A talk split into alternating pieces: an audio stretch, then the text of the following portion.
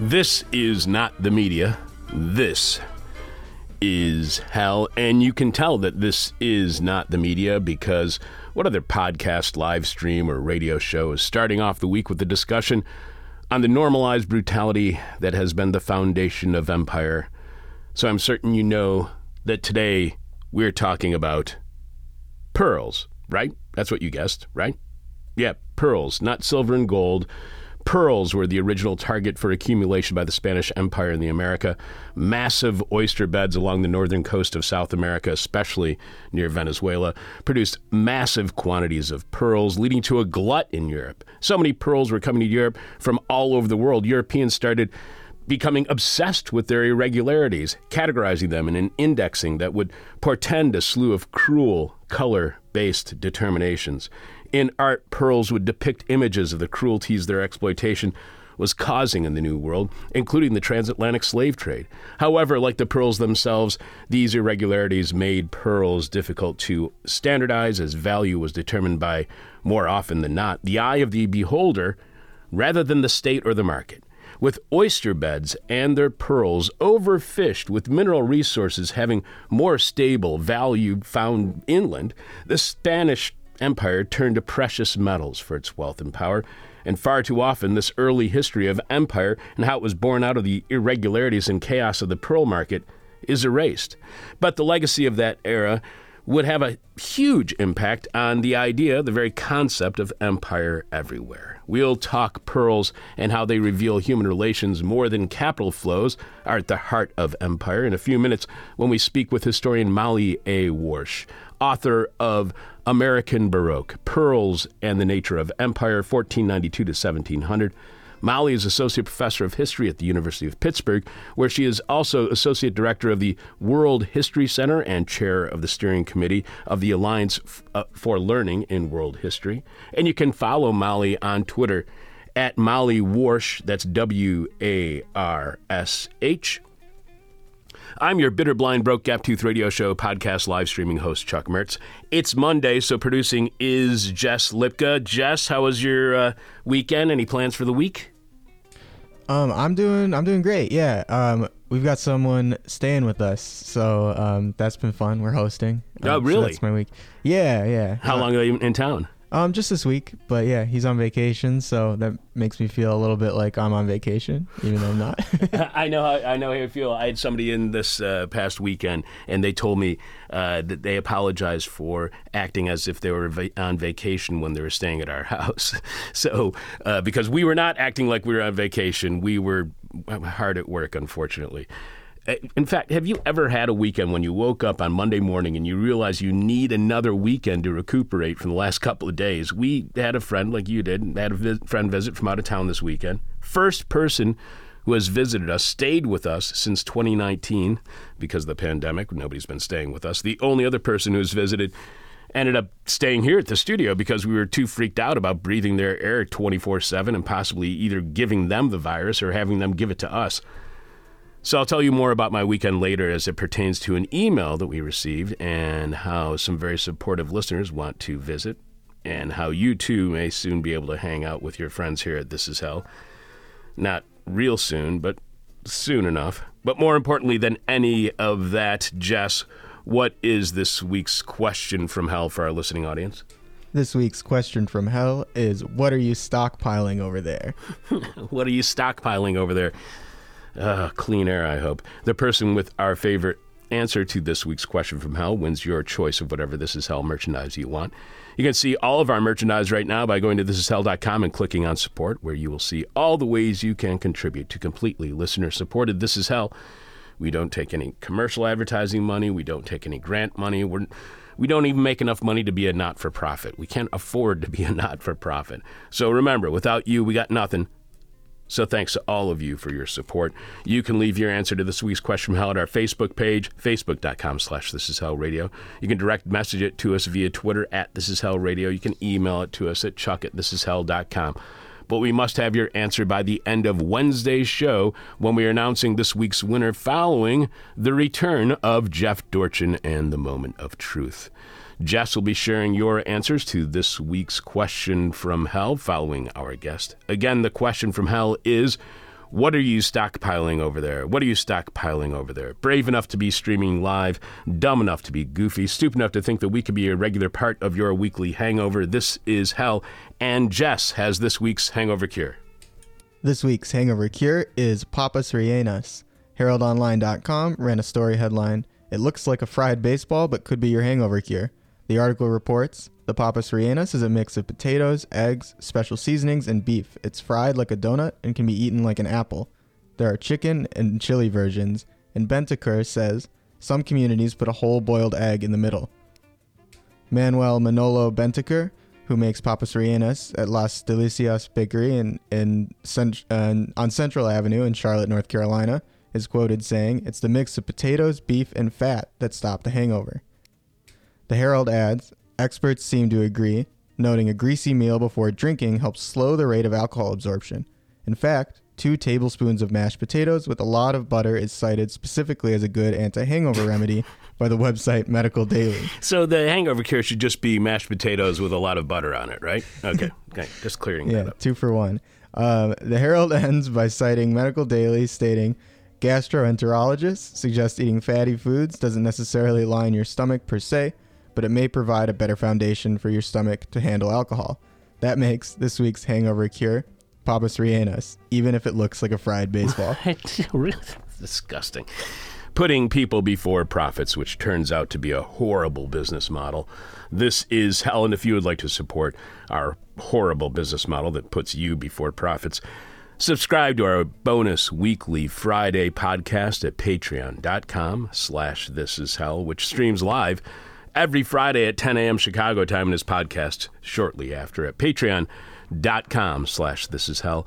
On this past Friday's Patreon podcast, I explained my confusion about how 9-11 is memorialized with a celebration of the U.S. military, which is in the midst of wrapping up the two completely unnecessary and futile wars the military launched in response to 9-11.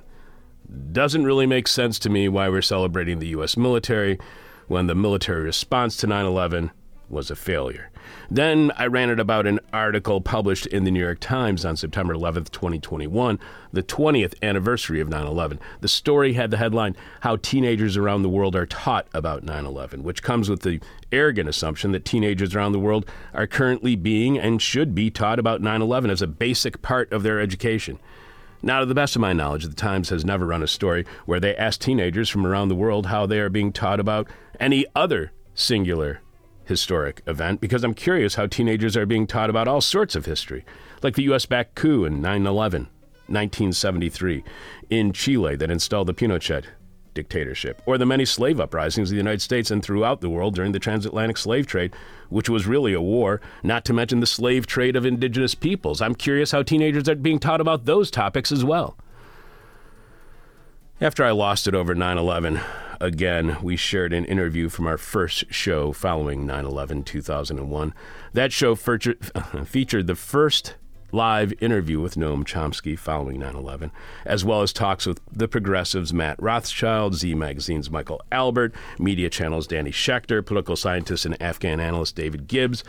And the conversation we shared on our most recent Patreon podcast was the last interview we did on the show on 9-11 two, or 9-15 2001 and that was the interview we did with the chair of the peace and justice studies program at the university of san francisco and an expert on middle eastern affairs who writes at foreign policy in focus stephen Zunes. And it's an interview that i had not heard well since september 15th 2001 when it originally aired and unsurprisingly, when I did listen this past Friday, Stephen got everything right less than 100 hours after the attacks on the World Trade Center and Pentagon. Stephen even said that if we retaliate in a vengeful military fashion, both our short term and long term goals will not be met, and a lot of innocent people would be dying along the way. It's really worth a listen because the guests on our show, when you go back to that first show after 9 11, they were spot on. They were getting everything right. The second show after 9/11 not so much, but you're you're probably wondering why we didn't Play the Talk with Noam Chomsky. And that's because we already shared it on Patreon. And if you are a Patreon subscriber, you already have access to that incredibly prophetic discussion with Noam and all seven are our conversations with Noam over the years. You can get all of that right now by going to patreon.com slash this is hell. You can only hear my problems with the way 9-11 is remembered and a guest accurately predicting exactly what would happen as an outcome of 9-11 only four days after 9-11 by subscribing to our weekly bonus This Is Hell podcast on Patreon at patreon.com slash this is hell. Thanks to our nearly 500 Patreon patrons we truly appreciate your support and we hope you enjoy your discount on all the This Is Hell swag you can find at thisishell.com when you click on support. All subscribers to our Patreon podcast get $5 off each piece of merchandise. Coming up, the Spanish, Spanish Atlantic Empire was built on pearls We'll have This Week in Rotten History, some of your answers to this week's question from hell, which is what are you stockpiling over there? What are you stockpiling over there? And uh, we'll tell you who's going to be on the rest of this week's show, as, and we'll try to figure out how we can hang out, and, and possibly soon. Your eyewitness to grief, this is hell. When we think of the earliest days of Spain's transatlantic empire and its beginnings with the voyages of Columbus, we often think of the new empire's uh, search for silver and gold, precious metals mined from the interior of newly occupied lands. But in reality, it was the pearl that the crown sought above all precious commodities and defined the relationship between humanity and the very concept of empire. Here to help us have a better understanding of empire, capital, human relations, and the pearl, and hopefully much more, historian Molly A. Warsh is author of American Baroque, Pearls and the Nature of Empire. Welcome to This Is Hell, Molly. Thank you so much. I'm, I'm, honored to be invited on. You can follow Molly on Twitter at Molly Warsh. That's Molly, W A R S H. You begin by writing of pearls, they are an accommodating jewel. Their simple natural beauty presents no challenges and suggests that the woman who wears them will offer none herself. What is the message you see being sent, sent by the wearing of pearls? Why would someone in the 16th, 17th century want to send the message that they do not present a challenge?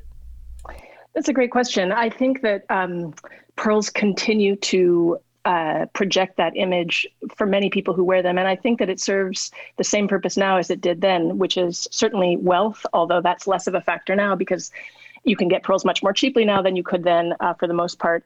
But I also think that they were meant to um, portray a level of docility, of just obedience, a level of comfort with the status quo. I think, and I talk about this in the book, uh, particularly when I analyze some of the images from the 16th and 17th centuries of people wearing pearls.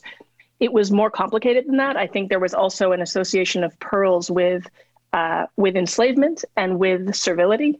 And so I think people were depicted wearing pearls to try to indicate relationships of subservience.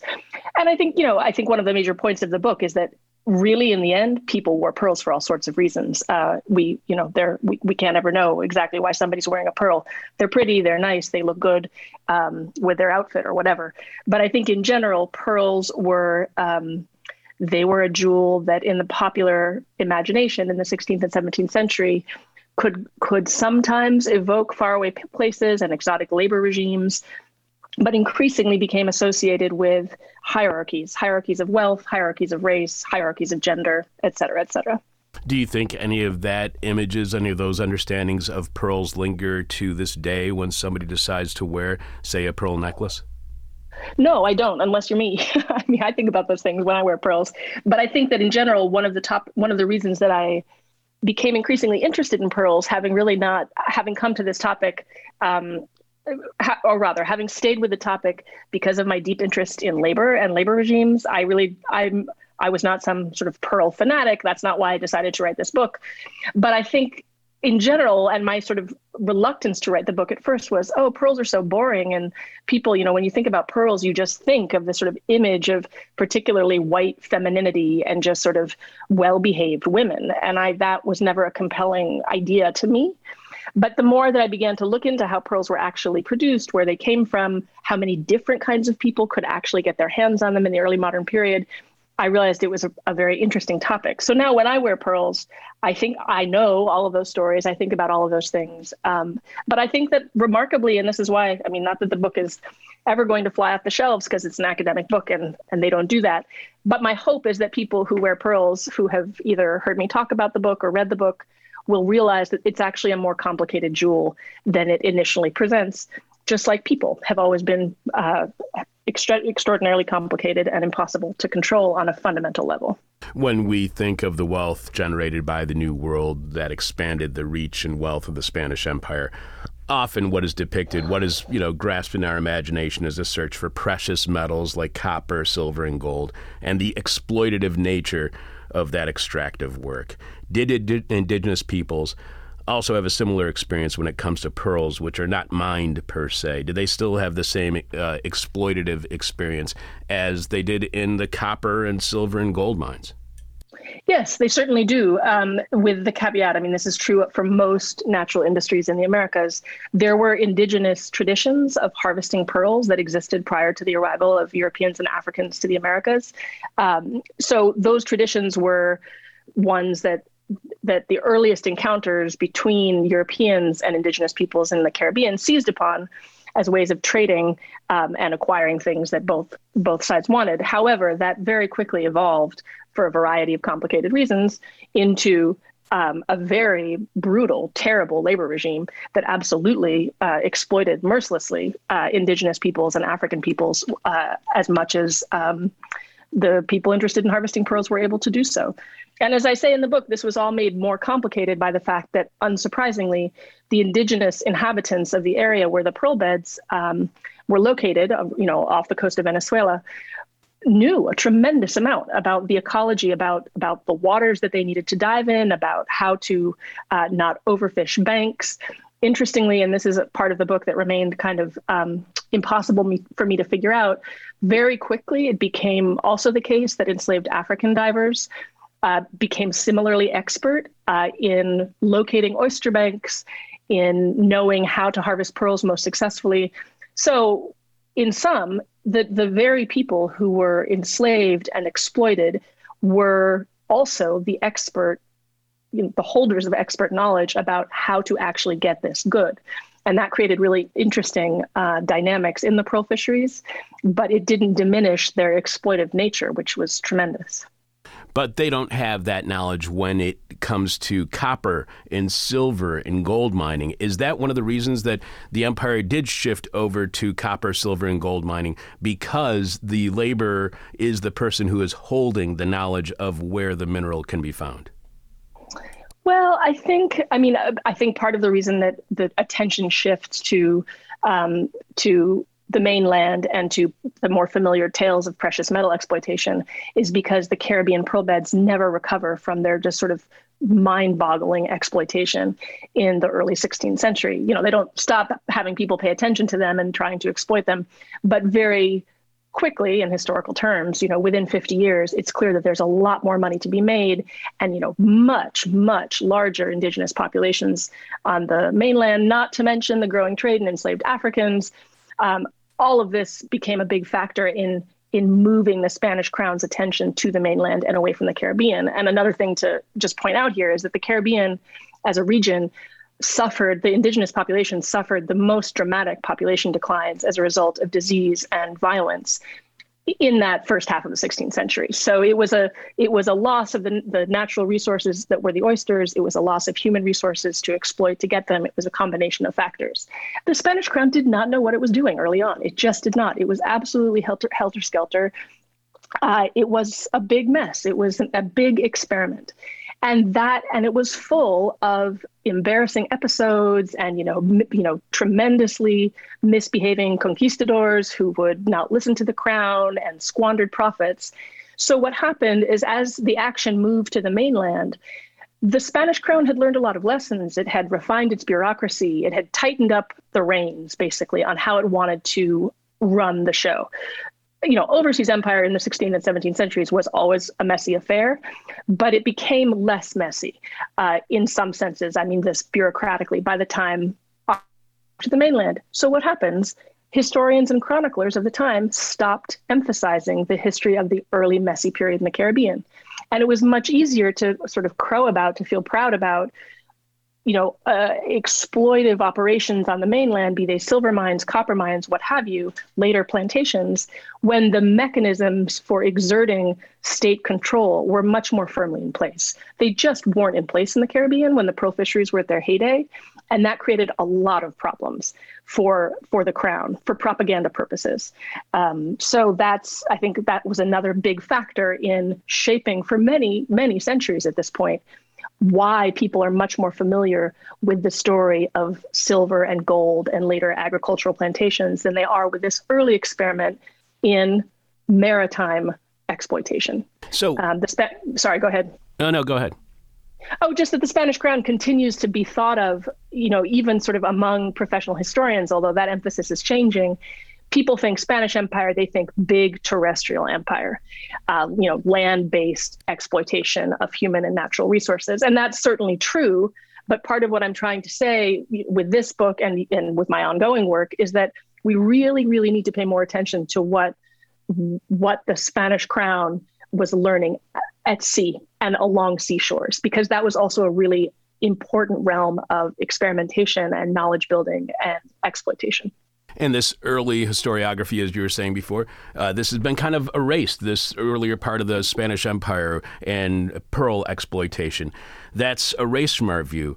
Why is that? Uh, you were talking about the kind of the chaotic nature of it being erased, but is it erased because of the brutality of the pearl fisheries? Because the system that came afterwards, the terrestrial system, to me would seem I don't know was it more brutal? Was it less brutal? Is it the brutality of it that embarrasses the Spanish historians? I mean I think brutality is absolutely baked into the act of empire from the get-go. So I would I would be reluctant to say that one episode of exploitation is more uh, uh, you know causes more suffering than any other. Uh, from the minute this this enterprise got off the ground, people have been suffering. But I but certainly the scale of later um, what you know whether we're talking about silver mines or we're talking about you know much later down the road sugar plantations or or many other agricultural plantations, the the the scale of operations and the scale of um, coerced labor grows greater but for me and as you know the book shows i'm not a you know i'm not prone to try to quantify the human experience in my approach to the past. So i for me what happened in the caribbean and what happened in these pearl fisheries the suffering and the learning and the immense sort of creativity and perseverance that occurred there is just as important as what happened later. And in many ways and this is what i argue in the book it's perhaps even more important because it's foundational. It's this messy experiment in trying to in grappling with what empire is going to mean, how messy it's going to be, how fundamentally uncontrollable people are, even when employing the most brutal mechanisms of trying to curtail their movement and communication. People people find ways to carve out spaces for themselves and to get things that make their life to, to form relationships that make their life meaningful. So I think you know people forget that uh, because in many ways the crown was embarrassed. It was embarrassed by people by by Las Casas who visited the fisheries early on and just decried the abuses he saw. There were many many people uh, who, in very public forums for the time, decried just how widely pearls were circulating. There's this line that I quote in the book of, you know, hasta las negras se ponen sartas de perlas. Even the black women are wearing necklaces of pearls. Somebody wrote with horror just sort of calling attention to the fact like, whoa, the Spanish crown doesn't really know what it's doing. Like pearls are going everywhere. They have no control over this labor system. And that was a source of real embarrassment. Uh, so those accounts began to be um, edited out and accounts that gave a much cleaner portrayal of, of imperial administration that, that rendered a more orderly vision of how the Spanish crown was handling its empire began to be the ones that the crown, of course, wanted to circulate. Um, so I think that that's you know all of that has contributed again to our our our forgetting of the story of pearls and pearl exploitation. So how do we view the power and dominance of you know, the concept of empire and imperialism, imperialism differently when we see the beginning of the Spanish Empire as one of trial and error. I think, and I think about this a lot as a teacher uh, because it's something that comes up again and again in classes in, in a way that I find really interesting, which is that you always come up against students' belief that empire conveys power, really absolute power. And so when you're trying to talk about the relationship in, you know, 1502 or 1602 or frankly 1702 for that matter, between colonies and a metropole that is at least 3,000 miles across a hard to navigate ocean. What I try to convey is like empire is often it's a fiction. It's a fiction that people agree to subscribe to. It can have very real consequences and very painful consequences for people depending on their status, their location. But it's also tremendously um, vulnerable and flawed and often difficult to enforce. So I think that part of what I think part of what I'm hoping to do with this book is to sort of get people to recognize that, you know, not to diminish the terrible powers that empires can wield, but to remind people that not only did they not start out that way, they are they remain vulnerable, they remain imperfect, and there's always a lot of room for people operating on the ground, you know, on the water, as it were, in my case, um, to find ways to form alliances, to create value, to create communities for themselves, that that are independent of that you know imperial vision that they may not even be aware of that is being generated in um, you know on paper at least many thousands of miles away. My argument in the book is that people are forming their own political economies of empire on the ground and that this is a dialogue. It's people do what they do with pearls. The crown either likes it or they don't and laws evolve in conversation with the actions of people who are actually living on the ground in these realities, using pearls however they're going to use them. Empire can't just be dictated from on high, it's also forged from below. So, if empire is far more precarious, if imperial power is far more precarious than we believe, why do we believe it is so invulnerable? What is the attraction to viewing empire and imperialism as an invulnerable power? Well, one thing that empires have always been very good at is propaganda, and we still fall for that propaganda. I mean, we still, this is people, you know, empires have always told good stories about themselves. They publicize them more widely, they get rid of dissenters, they don't publish what they don't want to be published. Um, you know, and they have had a powerful political machine, and they've also built, you know, lasting structures of power, lasting monuments to their own achievements. Their empires have been very successful in um, in siphoning wealth their way, in um, in increasing their their their political control. It's not that empires haven't succeeded on many levels; they have. But I would say a really important element of that success is the sort of self promotion of empire as a behemoth, as a as a as an impenetrable fortress of political power uh, and of economic power. And I, I think that anybody who spends time studying empires, any empire, anywhere, finds the cracks uh, in these empires. And that's how people figured out how to live in these often extremely oppressive structures. They also, you know, empires facilitated relationships that they didn't always foresee, right? People used empires also to their own advantage. So it was always, you know, it was it was never going to be an entirely top-down uh, operation. There was always going to be some back and forth between people living in these evolving structures and the people who were trying to decide what shape they took. We are speaking with historian Molly A. Warsh, author of American Baroque Pearls and the Nature of Empire, 1492 to 1700. You can follow Molly on Twitter at Molly Warsh. That's W A R S H. You write the Pearl Coast, this is the area along Venezuela. The Pearl Coast rose to early prominence as a site not just of profit, but of struggles for control over resources. The fisheries achieved early infamy, infamy because of the brutal labor system of pearl diving that developed there amid intense debates about policy regarding the treatment of Americans' indigenous inhabitants. So, were these debates over indigenous labor treatment were they taking place from the very beginning of the Spanish Atlantic Empire's presence in South America? I mean, really, from the from the earliest decades, and really, actually, from really the earliest days, I think you can say, um, there were always there were always dissenters. There were always people saying this is hell.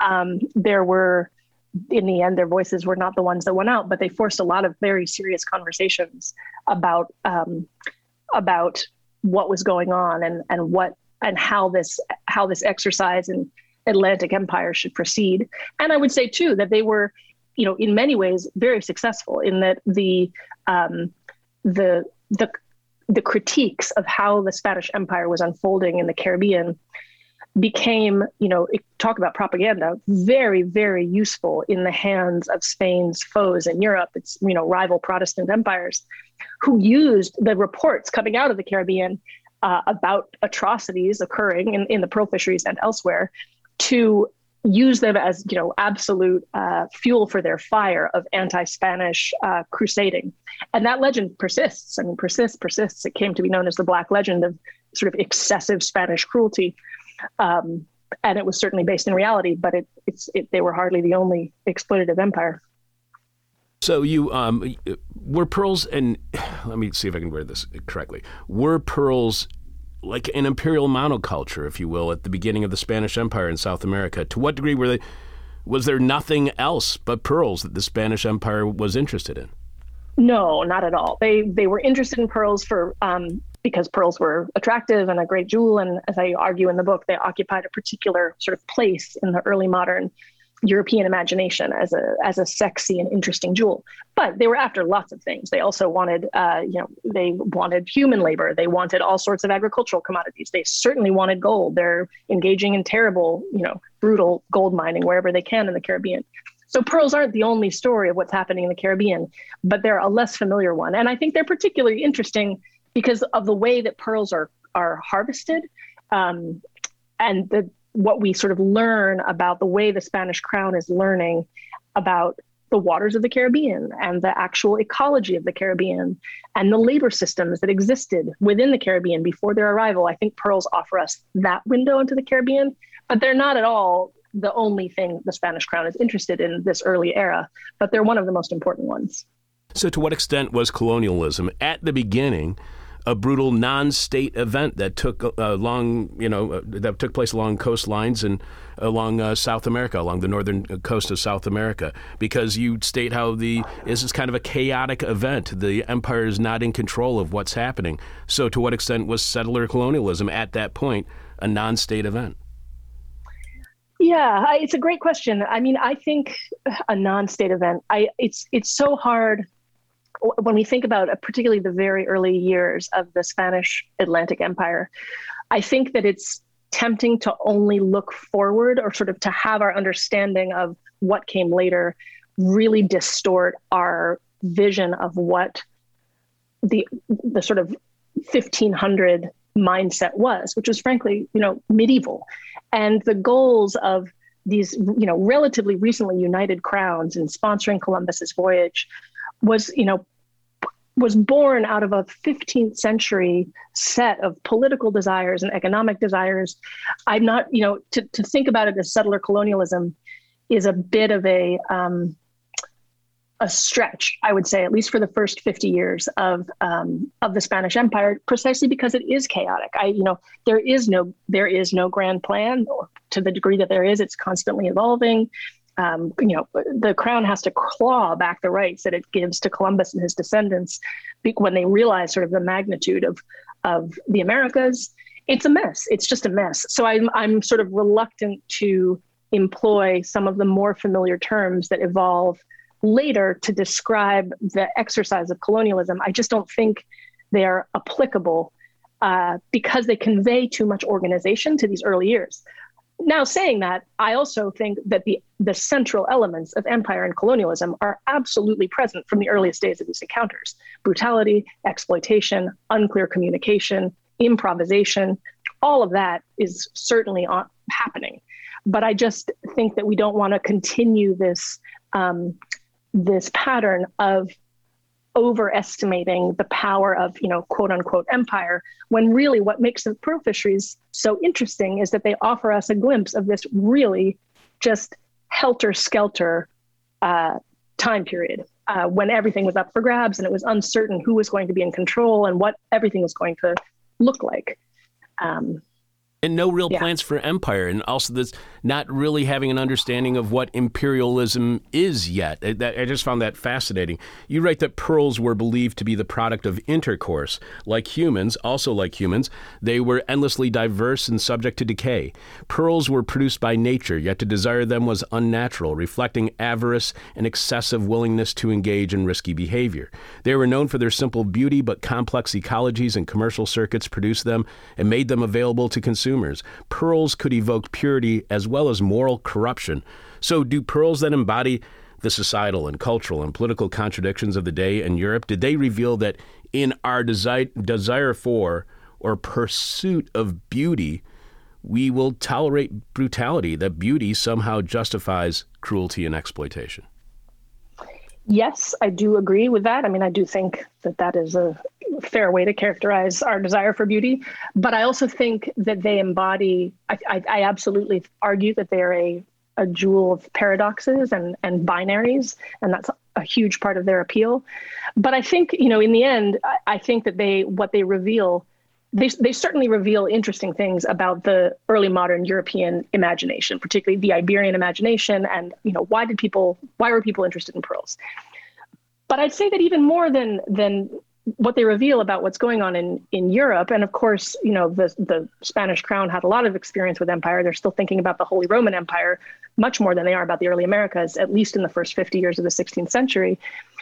But what I argue, and I say this too, as someone who you know can still considers herself an American historian in the broadest sense of the term Americas, I think what they reveal is the paradoxes at the heart of the, the American experience, which is brutality is there from the very beginning, exploitation is there from the very beginning, inequality is there, but also extraordinary um, beauty and resilience and complexity.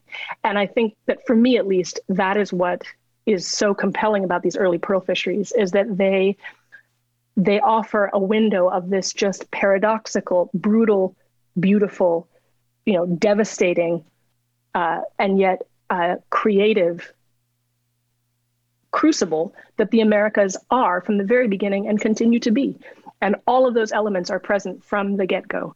Uh, and if you turn your eyes away from one, you don't do justice to the the just the complete complexity uh, and the embeddedness of the Americas in global conversations about value and power from the very, very beginning uh, of these, you know, these these transformative centuries that come after the 1492 encounter. The Americas were plenty interesting before 1492, but they become interesting in new ways and often devastating ways after 1492.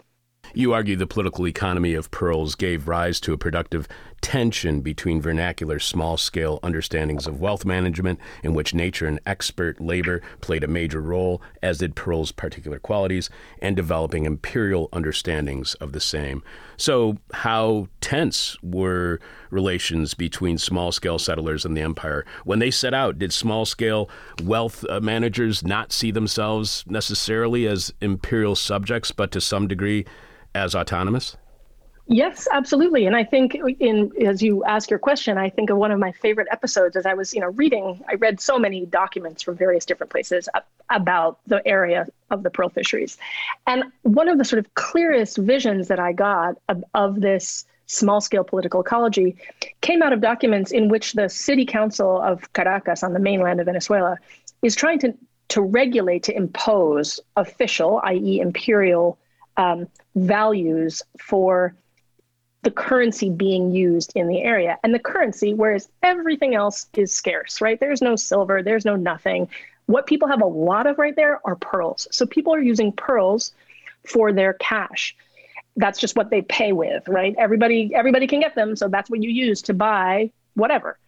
And what's fascinating is that you see the crown trying to issue and crown representatives trying to say, okay, you can buy a steak that weighs this much with this many ounces of this type of pearl.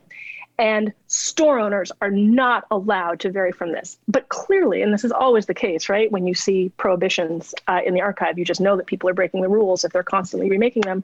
People are constantly negotiating, you know, going in and saying, I want that cut of meat. And the store owner says, okay, well, pay me, I want five and a half uh, I want five and a half Baroque pearls in exchange for that. And the person's like, you must be kidding me. I'm only going to give you three. That is not worth five Baroque pearls. So people on the ground who are actually living in the reality of like, I need to eat tonight. Uh, what am I going to pay? I'm negotiating with my neighbor here. I don't care what the town council says. I'm not giving you five Baroque pearls for that crappy piece of steak. I think that that to me that was a really clear example of people negotiating the meaning of their own regional political economy on the ground, regardless of what's happening in some council meeting, either you know in the city that they live in, or you know much less so across the ocean. And you write that qualitative, evaluative la- language would play a prominent role in Crown officials' attempts to impose order on this irregularity of the vo- vocabulary that circulated to describe pearls intended to facilitate imperial control of the jewel. The distinct fate of two of these descriptive words illustrates well the enduring lesson of the American pearl boom, born of this early Spanish experiment in administering New World wealth. Elenco, first used by the Central classical authority on pearls Pliny the Elder to describe an elongated pearl came to mean in Spanish catalog or index, reflecting the very ordering impulse that pearls prompted. Another word employed in the early Caribbean fisheries for taxation purposes, barueca or baroque in English, which signified an irregular pearl, also lost its close association with the jewel, but came to stand for the uh, defiance of this imagined order, an extravagant expression of independence of imagination. So, is the pearl then the harbinger of capitalist categorization of grading commodities and separating them into subgroups? You certainly see it there. You certainly see that impulse in full, in, you know, in full effect from the earliest days, from one of the earliest sites of uh, of tentative Atlantic imperial exploitation, you absolutely see that impulse in the pearl fisheries. There's no doubt about it. Um, it's it's futile in the end, which is what I think makes it really interesting, uh, because it is very subjective. I mean, you imagine four four officials on the ground picking over, you know, the whatever uh, people have decided that they want to turn in in payment of their their royal tax and one guy says, What do you think this is? Do you think this is a cacona or do you think this is a barreca? I don't know. Let's call it an asiento. Okay. So it's, you know, one guy's Baroque pearl is another guy's asiento pearl or another person's whatever. It just was from the very beginning, that kind of subjective language. It was the best they could do because the the paradigm of of weights and measures that people used for for gold and silver just clearly does not work with pearls, and they figured that out right quick. But they couldn't they couldn't agree there was no there was no containing the subjective judgment that was central to the use of these categories. So, absolutely, the impulse is there uh, to separate, to categorize, and to create value in that manner. But also, present from the very beginning is the futility of that impulse. So the ne- the necessity for subjectivity or the necessity for objectivity that the empire wants, but on the ground, what's taking place is subjectivity. You write in their reliance on language to bring precision to administrative approaches to the management of complex wealth. The Iberian monarchies drew on well-established, nuanced vocabularies of color that were used to describe enslaved people in medieval I- Iberia. Did pearls, did pearl categorization then foreshadow racism's role in the political economy of empires and moving forward to this day?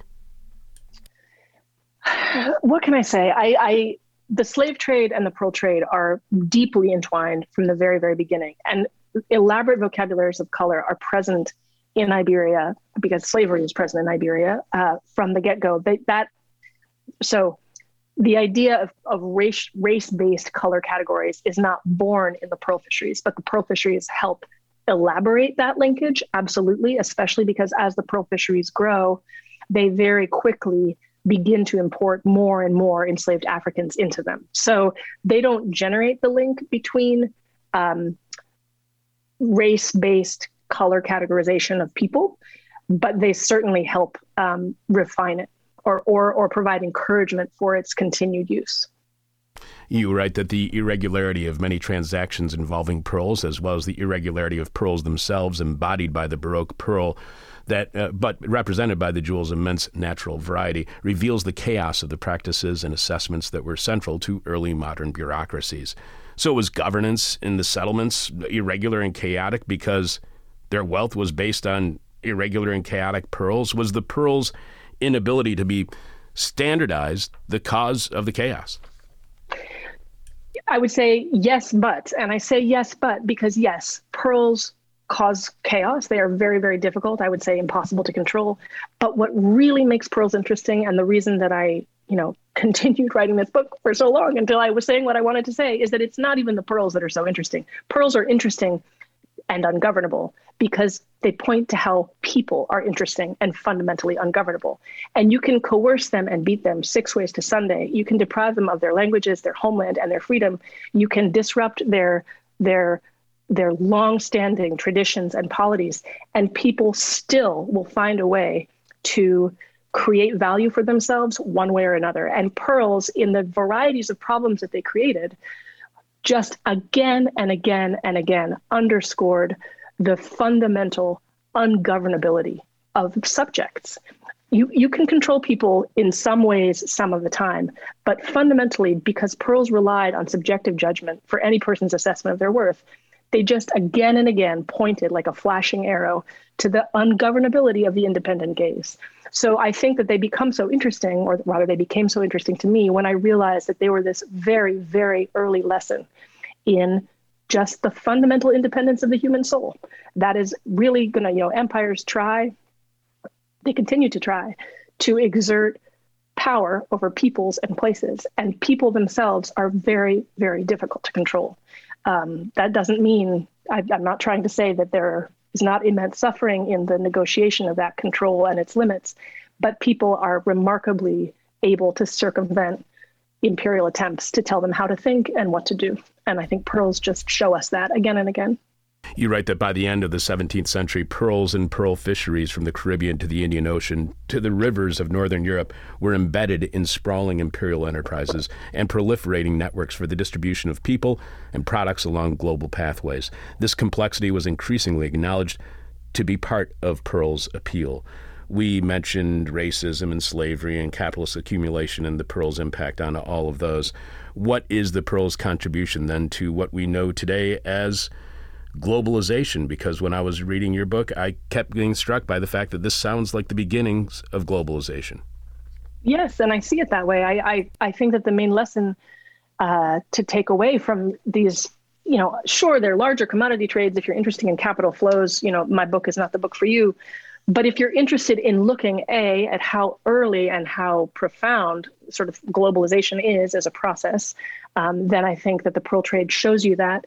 But I also think it shows you, and it and I it shows you this whether you're looking at Sri Lanka, whether you're looking at the Scottish Highlands, whether you're looking at the Caribbean, it shows you the continual, you know, tiny but but regular drumbeat of imperfection in these evolving systems. So yes, these imperial systems for the distribution of people and products, the control of capital flows, absolutely these are evolving uh, and becoming increasingly prominent over the course of the 16th 17th and 18th centuries but if we want to see the cracks in that structure the pearl trade will show you that it will show you people you know shaping these otherwise behemoth seeming structures and processes on the ground using them when they suit their purposes disobeying these laws when they don't want to obey them um, and so we see there's there's globalization but this itself is a system that has not, you know, it's it's not a monolith. Uh, there are plenty of blips and cracks in the way it's actually experienced, and that's a really important part of how we understand it too. Just like it's really important that we understand that empire is not like capital E empire that does whatever it wants. There's actually a really powerful back and forth conversation from the earliest days uh, about what empire should mean, and I think you see that in the story of pearls. You write that Pearl's significance is in what they reveal about the relationship between small scale political economies and large scale imperial approaches to the generation and management of profit. How equal or unequal would you describe that relationship? I mean, it's it's unequal certainly, but it's it's still a relationship, and I think you see it in really important. I, I think you see it. You know, but my favorite example of that is in the in the early pearl fisheries where the, there, there are these dueling, you know, again, empire is a tremendously complex concept. So there are lots of different impulses happening uh, within the evolving early Spanish Empire. And one of those impulses is a move towards you know efficiency and technology. And as a result of that impulse people try to introduce dredges mechanical dredges into the pearl fisheries. They say this will make everything cleaner. We'll get rid of these people complaining about our horrible labor regime. Let's use dredges. And the conversation between the people on the ground and the imperial bureaucrats trying to sponsor this mechanical dredge puts front and center the skill and expertise of the enslaved divers and also indigenous divers in the pearl fisheries because in their response and I've, I've read these transcripts spanish owners tell spanish bureaucrats we don't want your your rake. Only our divers can hear the noises that oysters make underwater. And in their description of the oyster reefs they use indigenous words to describe the underwater ecology of the oyster banks so we see this you know it is it is not an equal relationship but it is a relationship. And you see spaniards channeling the expertise and knowledge of the people that they enslave and depend upon for their profits to tell the crown look the way you want to go about this is not the right way to do it. We have to you know they're not saying let's stop exploiting. They're saying let's exploit it the way that we know will work because we depend upon the expert knowledge of the people who are actually doing the labor of pearl diving so that's what I mean when I say that there's a relationship between small scale political economy and large scale political economy. Because guess what happens? In the end, there, there are no dredges. People aren't allowed to bring rakes into the fisheries. These you know propositions continue to be made and they continue to lose out. So that's you know not a that's not a major coup as as overthrows of empires go, but it is a, it is one nonetheless. I mean, it's it's mixed blessings, right? But it's a sign that people on the ground are pushing back against dictates that make no sense to them. You write the study of pearls offers a new perspective on early modern commodity trades, one that tracks a trajectory of meaning based on personal assessment of webs of connectivity rather than market fluctuations. Indeed, the prevalence of clandestine pearl trading asks us to consider the relationship between extra legal transactions and state formation people who staked their own claim to pearls at sites of production and consumption were less smugglers than participants in the crafting of a porous and imperfect web of regulation intended to control the movement of people and products between realms. So, what is the impact of extralegal transactions of pearls on the formation of the Spanish Atlantic Empire? How important were these? Uh, criminal, if you will, transactions to the formation of that state or an obstacle to that formation? It's funny. I, am remembering a comment made to me by one of my two wonderful dissertation advisors, uh, Phil Morgan, said to me once when I kept on I was presenting a chapter of this when it was still my dissertation, and I kept on calling somebody a smuggler, and he kept saying to me, "I don't think he's a smuggler. I don't think he's a smuggler," and I just didn't know what he was talking about. And then probably took me years to figure out what he was talking about.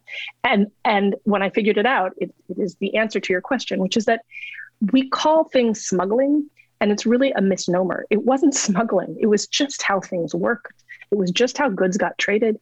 Um, I am thinking here of a wonderful book I recently read by a historian named Jesse Cromwell, all about, again, sort of colonial Venezuela and how central, you know, quote unquote, illegal contraband trade was. And I think what happens is whether it's pearls or it's, um, or it's whatever, you insert anything, any commodity that people want in this early modern period, agricultural mind, what have you, people buck the rules, they buck the regulations. And that's just becomes the reality of colonial economies. It's how they function. You know, in, in the Caribbean, that's constantly beset by warfare, where communication is slow, where hurricanes happen regularly, people on the ground elaborate a way of doing business that works for them, that makes sense for them. And, you know, this is a noisy conversation. People are not always on the same page about what they should look like, but they're doing it on the ground, very far away from the centers of imperial power. And so, in response to this local political economy that people elaborate on the ground wherever they happen to be living, you know, in conversation with neighbors that they're at war with or the people that they enslave, all of this contributes to the emergence of a local political economy. The crown, Spanish or otherwise, tries to make rules often in response to those realities rather than um, they're constantly playing catch up is i guess what i'm trying to say it's really it's you know if you want to talk about an early american political economy an early caribbean political economy you really need to look at what the colonists themselves free or enslaved are doing and how they're trading. Don't spend all your time reading political dictates that are coming out of the metropole because more often than not, they're misguided or they're at most a response to realities that are being elaborated on the ground.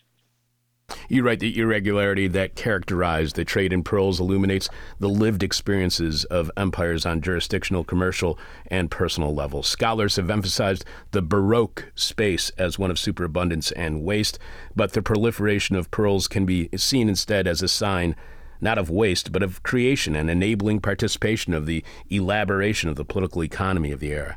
So, was this era more so a time of inclusion within the growing global economy and market than a time of superabundance and waste? I think there's a lot of superabundance and waste, but I think that that is a more familiar story. I think that the story that I was more interested in telling were the stories of creation, of creation of value, of of of cultivation and not just destruction. And by this, I don't mean the brutality and and you know laying waste to, to, both the pearl beds themselves, but also the tremendous suffering of the people who did most of the labor in the pearl fisheries. That is absolutely destruction. But I think it's also important to acknowledge that value was was that pearls were often the vehicle by which people negotiated meaning for themselves, spaces for themselves, a better meal on any given Sunday for themselves, a blanket that kept them that much happier that week, or more wine that kept them that much happier that weekend. I think these things also matter. And I think here of one of my other favorite stories from the book, which is, you know, in a very different part of the world, in the Highlands of Scotland, when the Scottish Crown begins to try to um, to to peel back pearl fishing out of local control from Scottish rivers and send it all to London. Um, and people resist because this is like pearls are everywhere. They're a local resource. They've been locally fished for millennia, and they really reject an ambitious crown coming in and trying to take the pearls out of their control. And I caught a glimpse in the archives of the vision that sort of the the way that these new imperial directives rankled for a lady, a well-to-do lady, who is quoted as having really liked to wear the pearls from her river on her fingers. So we we suddenly see a glimpse of just how people experienced how an individual lady whose name I don't remember if I ever even knew it, how she was pissed off because all of a sudden new imperially designated commissioners were being sent into her territory, into her land, and trying to lay a claim to the pearls that she was accustomed to having be made into rings for her fingers. And it's those stories that I think you see the creation of value you see visions, understandings of value. You see people's understandings of their relationship to the land and its resources.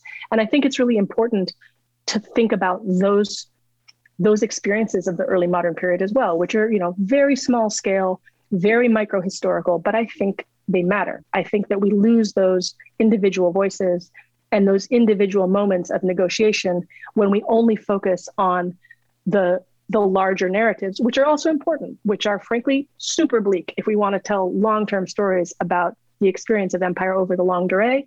I think that we can miss out on these individual experiences of negotiating the day to day. And that's what I think pearls offer us a glimpse of again and again.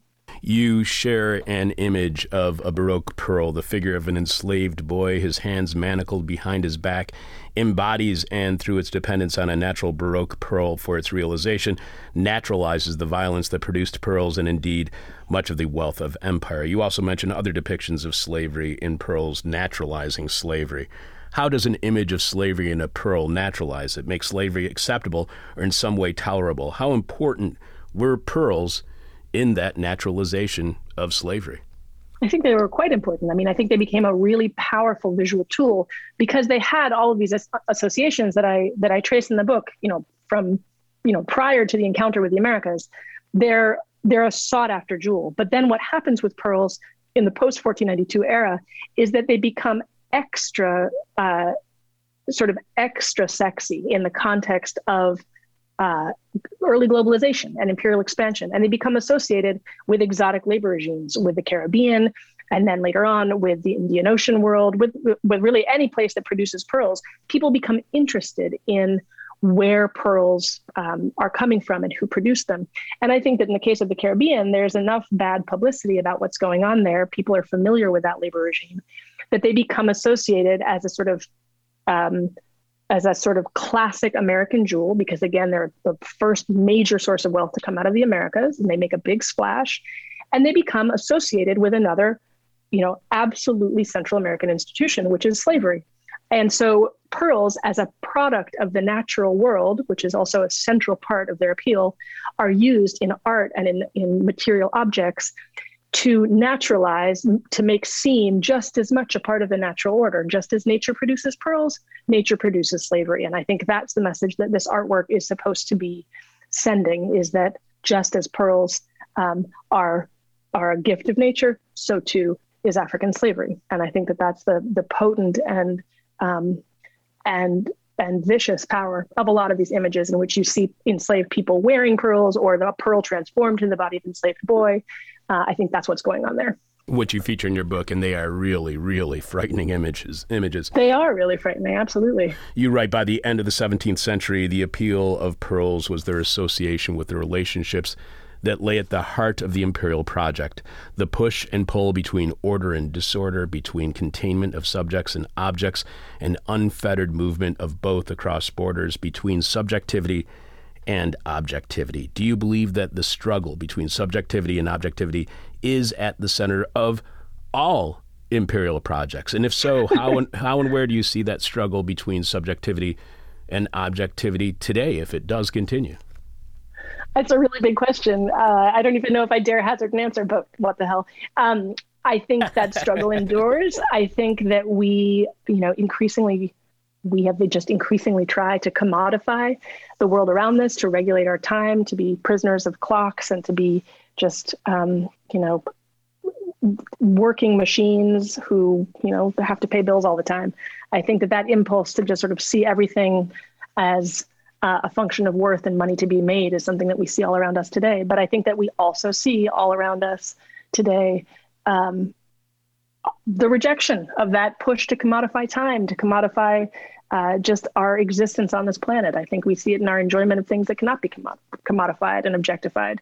I think that there are plenty of signs wherever you look in your personal life out in the world that we fundamentally have subjective judgment and what we decide we enjoy, the music we like, the radio shows we listen to, the books we read. You know, it's just nobody can dictate that. It has to come from you. And I think that again and again and again, our subjectivity and the importance of subjectivity to the decisions that we make continues to buck all of the sort of overwhelming pressures to commodify and objectify that surround us everywhere we look in modern society. So, you know, I don't want to proclaim uh, about all empires everywhere because I think there there are times and places in which empires are more and less successful, when objectification is more or less successful. But I think that the fundamental subjectivity uh, of just human judgment is is pretty enduring and pretty omnipresent wherever you look. One last question for you, Molly. We've been speaking with historian Molly A. Warsh, author of American Baroque Pearls and the Nature of Empire, 1492 to 1700. You can follow Molly on Twitter at Molly Warsh. That's W A R S H. One last question for you, Molly, and I promise we do this with all of our guests. Our final question is what we call the question from hell, the question we may hate to ask, you may hate to answer, or our audience might hate your response. So, is the problem with empires not capital or capitalism or markets, but human relations? Are, are empires our fault, not capitalism's? Empires are our fault, is my answer to that. Um, I get weary of a capitalist centric narrative trying to explain everything that ever happened in the past. It's certainly one of the very, very important uh, phenomena of the making of the modern world, but I don't think it can explain absolutely everything. And I'm a very human centered historian. Humans are at the heart of my book. They're what interests me about the world today, and they're what interests me about the world in the past. And I think that humans are far more complex than can be summed up in a single insidious ideology. So I think that it can't explain everything, and I think that um, I think that in the end we have ourselves to blame and ourselves to thank for the the bad ideas we come up with and all of the ways that we try to to amend and make up for them. Molly, I cannot thank you enough for being on the show. This is a fascinating book. Molly Warsh is the author again of American Baroque, Pearls and the Nature of Empire, 1492 to 1700. Thank you so much for being on our Thank show. Thank you all. Thank you all so much for your interest and for having me on. It's been a blast. All right, take care. Take care. Bye bye. Pretending to know what I'm talking about since 1996. This is hell. If what you just heard from Molly Warsh on pearls and how their brutality, cruelty, and irregularity built an empire, if that made you angry, sad, anxious, or you became enlightened in some way, or you just realized yes, this really is hell, show your support by becoming a subscriber to our weekly bonus Friday Patreon podcast at patreon.com slash this is hell or go to thisishell.com and click on support and see all the ways you can contribute to completely listener supported This Is Hell. Remember, without you, we got nothing. So thanks to you for your support. Jess, please remind us what is this week's question from hell and tell us how our listeners are responding so far. This week's question from hell is What are you stockpiling over there? What are you stockpiling over there? Adam A says personal tragedies transformed into consumable bits of weaponized distraction. Is that a new NFT? yeah. Um, Fabio L memes. uh, uh, Wojciech R beanie babies and pogs. All right. Uh, Kevin W reading material. I just hope I don't drop my glasses like Burgess Meredith. and the last one for today, Zach N decommissioned nuclear missile silos. nice. Jesus, really? That's what you're stockpiling? That sounds pretty good. We'll have more of your answers to this week's question from hell at the end of tomorrow's show. Again, the question from hell is What are you stockpiling over there? What are you stockpiling over there? The person with their favorite answer to this week's question from hell wins your choice of whatever This Is Hell merchandise you want. You can see all of the ways that you can support This Is Hell by going to thisishell.com and clicking on support and see all of our swag, which is right there as well. You can leave your answer to this week's question from our Facebook page, tweet it to us, email it to us. But we must have your answer by the end of Wednesday's show when we are announcing this week's winner following the return of Jeff Dorchin in the moment of truth. It's time for nasty, gnarly, nauseous, naughty, nerdy, icky, drippy, sticky, goopy, gloppy, globby, gory. This week in Rotten History on September 22nd, 1906, 115 years ago, this Wednesday, white mobs ran amuck in the streets. Remember, this is rotten history. White mobs ran amuck in the streets of Atlanta, Georgia, intent on killing African American men. For months preceding the riot, competing candidates in Georgia's gubernatorial election had wrangled in public over how best to respond to the increasing presence of African Americans in local society which they all nonetheless agreed was a problem that required disenfranchisement. Yes, racism's priority over democracy was bipartisan. And that's how we like things, right? Meanwhile, several Atlanta newspapers were feeding white resentment by publishing a steady drumbeat of unsubstantiated stories about rumored assaults on white women by black men. When articles about four separate purported incidents appeared simultaneously in the city's papers, a mob of angry white men and boys assembled in downtown Atlanta. The city's mayor tried to calm the rapidly growing crowd, but Soon, the white men were jumping onto streetcars and attacking black passengers.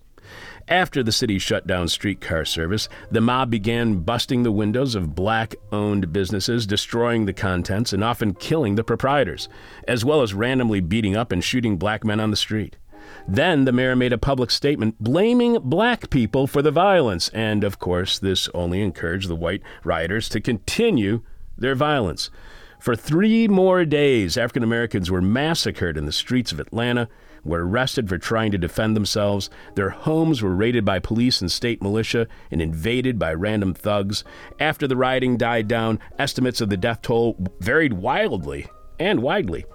Oh, only 10 official death certificates were issued for black victims, but some journalists and historians have said that as many as 40 people were killed and countless more injured. And I'm wondering if the New York Times will be running a story on how teenagers are being taught about Atlanta's racist white mob riots of 1906, or if the Atlanta Journal Constitution will be doing an investigation of their own.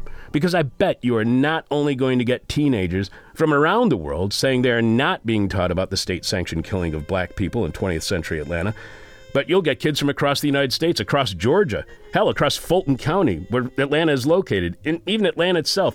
I'm willing to wager heavily that teenagers are not taught about Atlanta's 1906 riots in Atlanta or anywhere else. Unless, that is, they tune into This Week in Rotten History, which is we present at the end of every Monday's show here on This Is Hell. Hat tip to Ronaldo. In Rotten History, September 23rd, 1983, 38 years ago this Thursday, the operator of an experimental nuclear reactor in Buenos Aires, Argentina, made a few serious goofs. Yeah, let's call them goofs. While changing the reactor's internal configuration in preparation for a test. So the operator, who had 14 years of experience and was, again, a total goof, was working alone, not in the presence of a radiation safety technician as required by procedure. First, he failed to empty the moderator completely before moving the fuel plates and rods. What a goof. Then he made several mistakes in the placement of those fuel elements. Done together, these actions caused a massive release of ne- neutron radiation. Within minutes, the operator began vomiting. Two days later, he was dead, and now I'm feeling bad about calling him a goof. But just before his death, as he lay in agony, he admitted that he had been careless on the day of the accident because it was a Friday afternoon and he was in a hurry to go home. See? Capitalism kills. Work kills. We dislike work so much and look forward to not working to such an extent that we will literally risk our very lives just dreaming about the weekend and time off of work. So, why the hell do we put so much value in something we don't want to do? Why not working or not having to work for someone else and instead work for some work for ourselves and what we want to do with our lives, not how they can be brought and bought and sold by others. Why why do we focus on working for others instead of working for ourselves? I'm certain most people would much rather spend their time helping family and friends rather than someone working for someone who is profiting off their labor, essentially exploiting them for their own wealth. I mean, the whole process is just so goofy. That's Rotten History, and this is Hell. Jess, who is on tomorrow's show beginning at 10 a.m. Chicago time, right here at thisishell.com. On tomorrow's show, we'll be speaking with Max Haiven on his book Revenge Capitalism The Ghosts of Empire, The Demons of Capital, and the Settling of Unpayable Debts from Pluto Press. I believe this is Max's third appearance here on This Is Hell, and you can search on his last name, H A I V E N, Max Haiven, and find our earlier discussions with him. And what about on Wednesday? We're still working on it, but Jeff Dorchin returns for the moment of truth. Hot damn. We are still looking for new volunteer board operators to join our staff here on This Is Hell. If you are interested in running the board as Jess and Egon and Richard and Alex do, email me at chuck at thisishell.com. And uh, this is becoming a little bit more of a pressing matter, so if you are interested in becoming a board operator here on This Is Hell, Again, email me at chuck at thisishell.com, chuck at thisishell.com.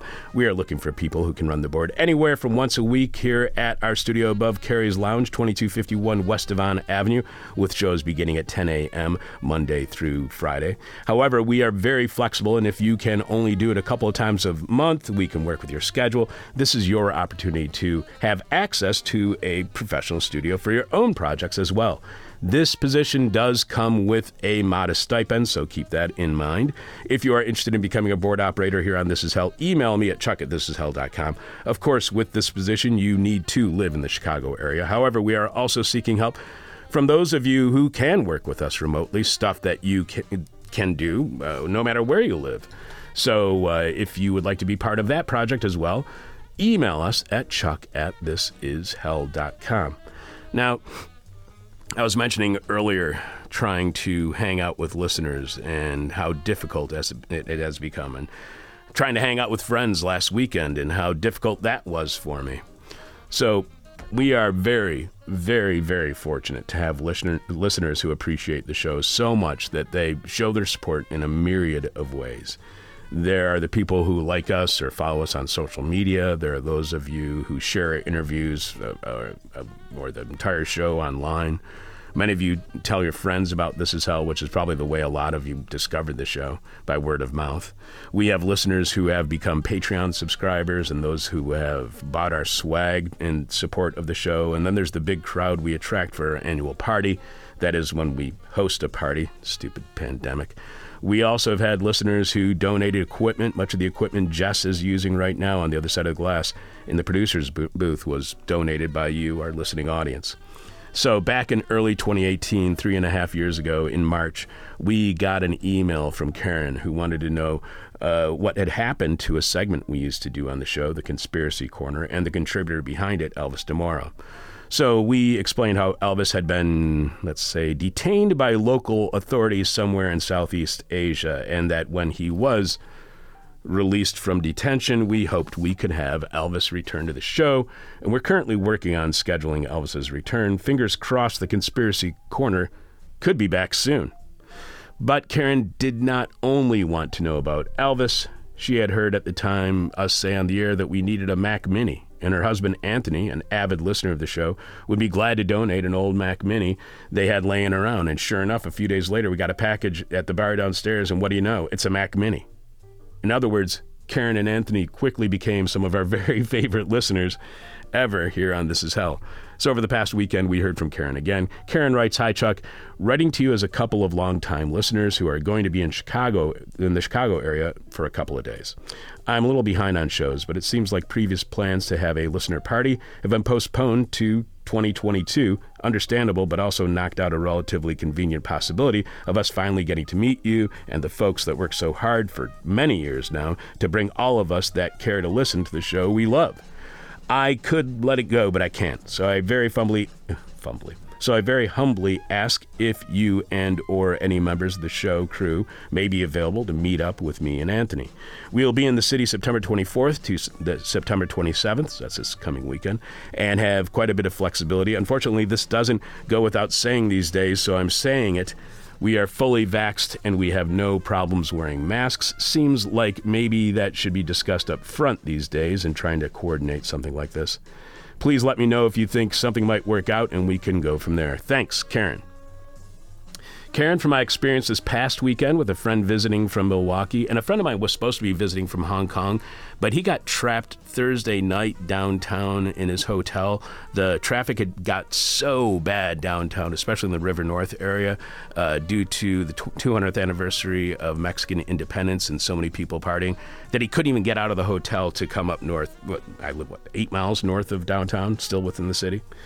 So, yeah, from my experience this past weekend with a friend visiting from Milwaukee, Karen, it's clear I'm still freaking out about the virus. However, when we did hang out with my friend this weekend, we did it almost exclusively outdoors. We only ate one meal indoors together, instead, always being out on the back deck to our apartment, breathing rel- relatively virus free air. So I'm, I'm clearly still not comfortable being in crowds or even just having one person stay at my home and I definitely want to go. Don't want to go to a gallery or a museum or a concert or eating indoors at a restaurant or drinking inside of a bar. I was fine with drinking beer in a beer garden socially distanced, even without a mask, until a family member told me just recently that their co-workers both caught the Delta variant, apparently from one another, after they hung out despite being vaxxed, masked, and socially distancing. They both still caught the Delta variant. In other words, Karen and Anthony and everybody listening right now, I cannot wait to be able to hang out again with all of you. I am not sure how good I'll be at hanging out, but I remember enjoying socializing, and I think it's the kind of thing I'd like to get back to doing, if I remember it correctly. I'm look for, looking forward to the return of This Is Hell office hours, which will be returning to Wednesday evenings. Yes, when they return, they will be back on the old schedule of happening every Wednesday evening at Carrie's Lounge, 2251 West Devon Avenue in Chicago's West Ridge neighborhood, the bar downstairs from where I'm sitting. Now, I know Alex has been holding unofficial office hours at Carrie's on Wednesday nights the last few weeks. However, my cold has been so bad I've not been able to drop by, and to be honest, when I am feeling well enough, I still don't know if I will be comfortable because of the ongoing parade of variants the coronavirus is producing. And being that I have to visit some unvaccinated and elderly people in a month, I'm very cautious about having any human contact right now. But Karen, check your email. Maybe there is a way we can meet this weekend. Maybe, just maybe, there's an open air venue without crowds where we can have a beer or two. If you are going to be passing through Chicago for whatever reason and would like to meet up, maybe we can. Email me at chuck at thisishell.com while we are not having our anniversary and listener appreciation party until July 2022. And This Is Hell office hours, which will again be happening every Wednesday evening, have not yet returned. There still may be ways that we can hang out. Thanks to our guest today, historian Molly A. Warsh, author of American Baroque Pearls and the Nature of Empire, 1492 to 1700. You can follow Molly on Twitter at Molly Warsh, W A R S H. Thanks to Jess Lipka for running the board. Thanks to Alexander Jerry for producing. Thanks to Ronaldo Magaldi for Rotten History. And this week's Hangover Cure is Papas Rellenas. We told you so. This is hell. My demon is on my butt. No. Ah. My demon talks to me in profanity like a sailor. And my demon tries to knock me down. And my demon tries to put me on a hell ride. Thank you for listening to This Is Hell. For more interview hell and to support the show, visit thisishell.com.